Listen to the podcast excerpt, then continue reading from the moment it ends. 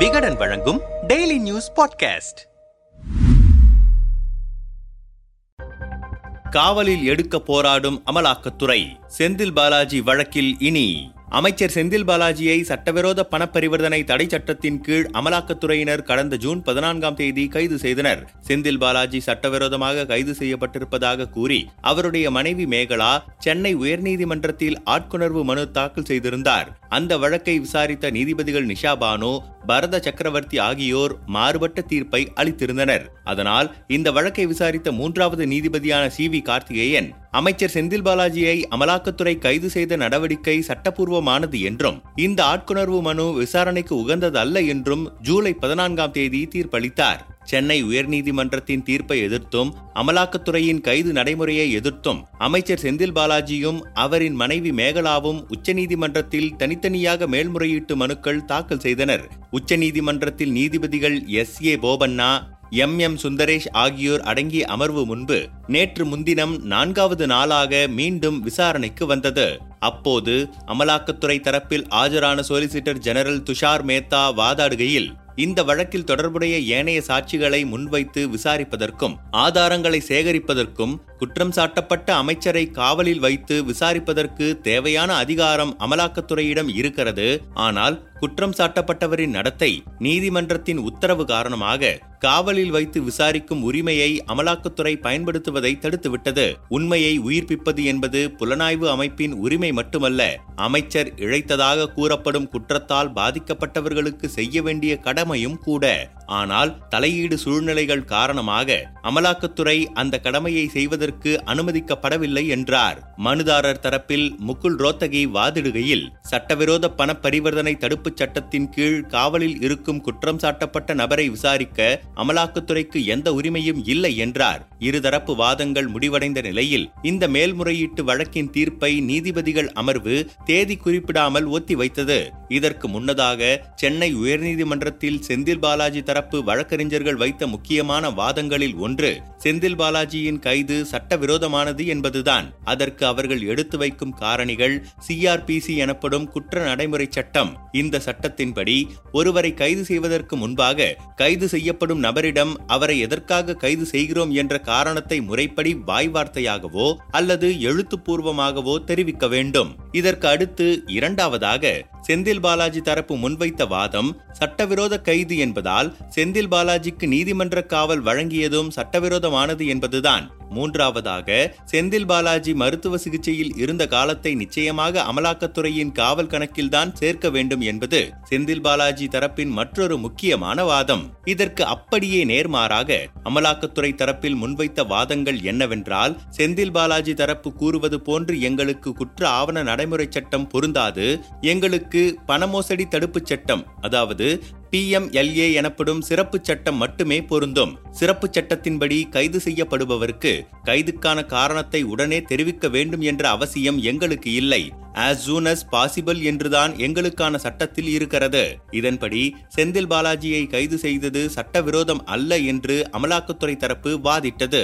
அடுத்தபடியாக அமலாக்கத்துறையின் மிகவும் முக்கியமான வாதம் என்னவென்றால் செந்தில் பாலாஜி மருத்துவ சிகிச்சையில் இருக்கக்கூடிய காலத்தை தங்களுடைய காவல் கணக்கில் சேர்க்கக்கூடாது என்பதுதான் அமலாக்கத்துறையை பொறுத்தவரை கைது செய்த பதினைந்து நாட்களுக்குள் கைது செய்த நபரை இடி காவலில் எடுக்க வேண்டும் என்பது மிக முக்கியமான ஒரு விதி. அதன்படியே மருத்துவ சிகிச்சையில் செந்தில் பாலாஜி இருந்தாலும் அமலாக்கத்துறை காவலில் எடுத்து விசாரிக்க அனுமதி கோரியது. அதன்படி எட்டு நாட்கள் காவல் எடுக்கவும் செய்தது.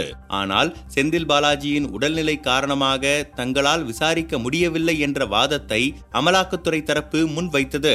இவ்வாறாக உயர்நீதிமன்றத்தில் வைத்த வாதங்களையே இப்போது உச்சநீதிமன்றத்திலும் இருதரப்பில் வாதிடப்பட்டு வருகிறது. நிலைமை இவ்வாறு இருக்க செந்தில் பாலாஜியை அமலாக்கத்துறை காவலில் எடுத்து விசாரிப்பதற்கான முகாந்திரமே அதிகமாக இருக்கிறது என்கிறார்கள் இந்த வழக்கை உற்று நோக்குபவர்கள். இதற்கிடையே இந்த வழக்கோடு வேறு சில விஷயங்களில் அவர் சிக்குவாரா என்பதை மையமாக வைத்தும் அது தொடர்பான ஆதாரங்களை திரட்டுவதற்கும் வழக்கை ஸ்ட்ராங் செய்வதற்கும் செந்தில் பாலாஜிக்கு நெருக்கமானவர்களை தொடர்ந்து குறிவைத்து வருகிறது அமலாக்கத்துறை. இது இன்னும் செந்தில் பாலாஜிக்கு நெருக்கடியை ஏற்படுத்தும் என சொல்லப்படுகிறது. இது தொடர்பாக நம்மிடம் பேசிய மூத்த பத்திரிகையாளர் தராசி ஷியாம் செந்தில் பாலாஜியை சுயக்காவலில் எடுக்க வேண்டும் என்பது அமலாக்கத்துறையின் நோக்கம். சுயக்காவலில் எடுக்க குறுக்கே நிற்கும் ஒரே விஷயம் சிஆர்பிசி பிரிவுதான். சிஆர்பிசி தளர்த்துவது தொடர்பாக உச்சநீதிமன்றத்தில் வழக்கு இருப்பதால் அது வேண்டாம் என்கிற முடிவுக்கு டிவிஷன் பெஞ்ச் வருகிறார்கள். மூன்று நீதிபதிகள் அமர்ந்தும் இங்கு முடிவாகவில்லை. எனவே உச்சநீதிமன்றம்தான் முடிவெடுக்க வேண்டும். ஒருவேளை சிஆர்பிசியில் தளர்வு கொடுத்தால் இந்தியா முழுவதும் எல்லா மாநிலங்களிலும் இருக்கிற எல்லா காவல் நிலையங்களுக்கும் அது பொருந்தும். இது காவல்துறை அத்துமீறல்களுக்கு வழிவகுக்கும். இதையெல்லாம் வைத்து பார்க்கும்போது உச்சநீதிமன்றம் அமலாக்கத்துறைக்கு கஸ்டடி கொடுக்க முடியாது என்று சொல்வதற்கு நிறைய வாய்ப்புகள் இருக்கின்றன. இது அமலாக்கத்துறைக்கு பெரிய பின்னடைவாக மாறும். அதனால் இரண்டாவது வழக்கு போடுவதற்கு தயாராகிறார்கள். இப்போது செந்தில் பாலாஜி தொடர்புடைய இடங்களில் நடக்கும் ரெய்டுக்கும் முதல் வழக்கிற்கும் சம்பந்தமே கிடையாது. ஏனென்றால் அது வேலை வாங்கி தருவதாக நடந்த மோசடி இப்போது நடப்பது டாஸ்மாக் தொடர்புடையது.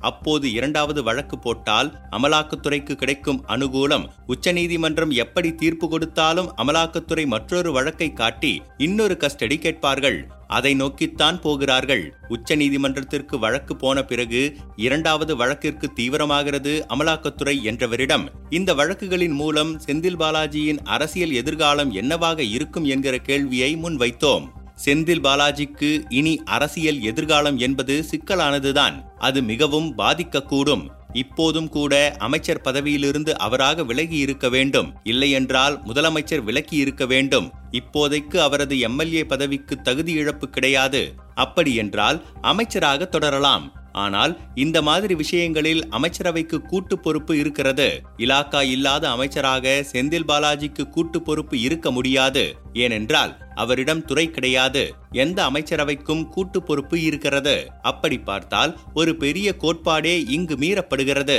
சில அரசியல் காரணிகளுக்காக செந்தில் பாலாஜியை அமைச்சராக நீட்டிக்க வைக்கிறார்கள்.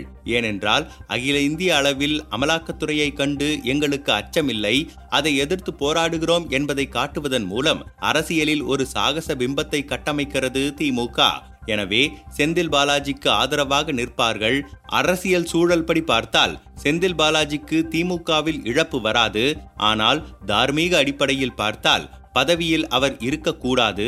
ஏனென்றால் கூட்டு பொறுப்பு கோட்பாடு அடிபடுகிறது என்றார். அமலாக்கத்துறை வலையில் சிக்கியிருக்கும் செந்தில் பாலாஜியை ஒருவேளை அமலாக்கத்துறை விசாரணைக்கு எடுத்தால் பாதிப்பு அவருக்கு மட்டுமல்ல அவருக்கு நெருக்கமானவர்களுக்கும் தான். ஏனென்றால் அமலாக்கத்துறையிடம் சொல்லும் ஒவ்வொரு சொல்லும் ரெக்கார்டே. அதனால் பரபரப்பிலேயே இருக்கிறதாம் அறிவாலய வட்டாரம் என்கிறார்கள் விவரமறிந்தவர்கள்.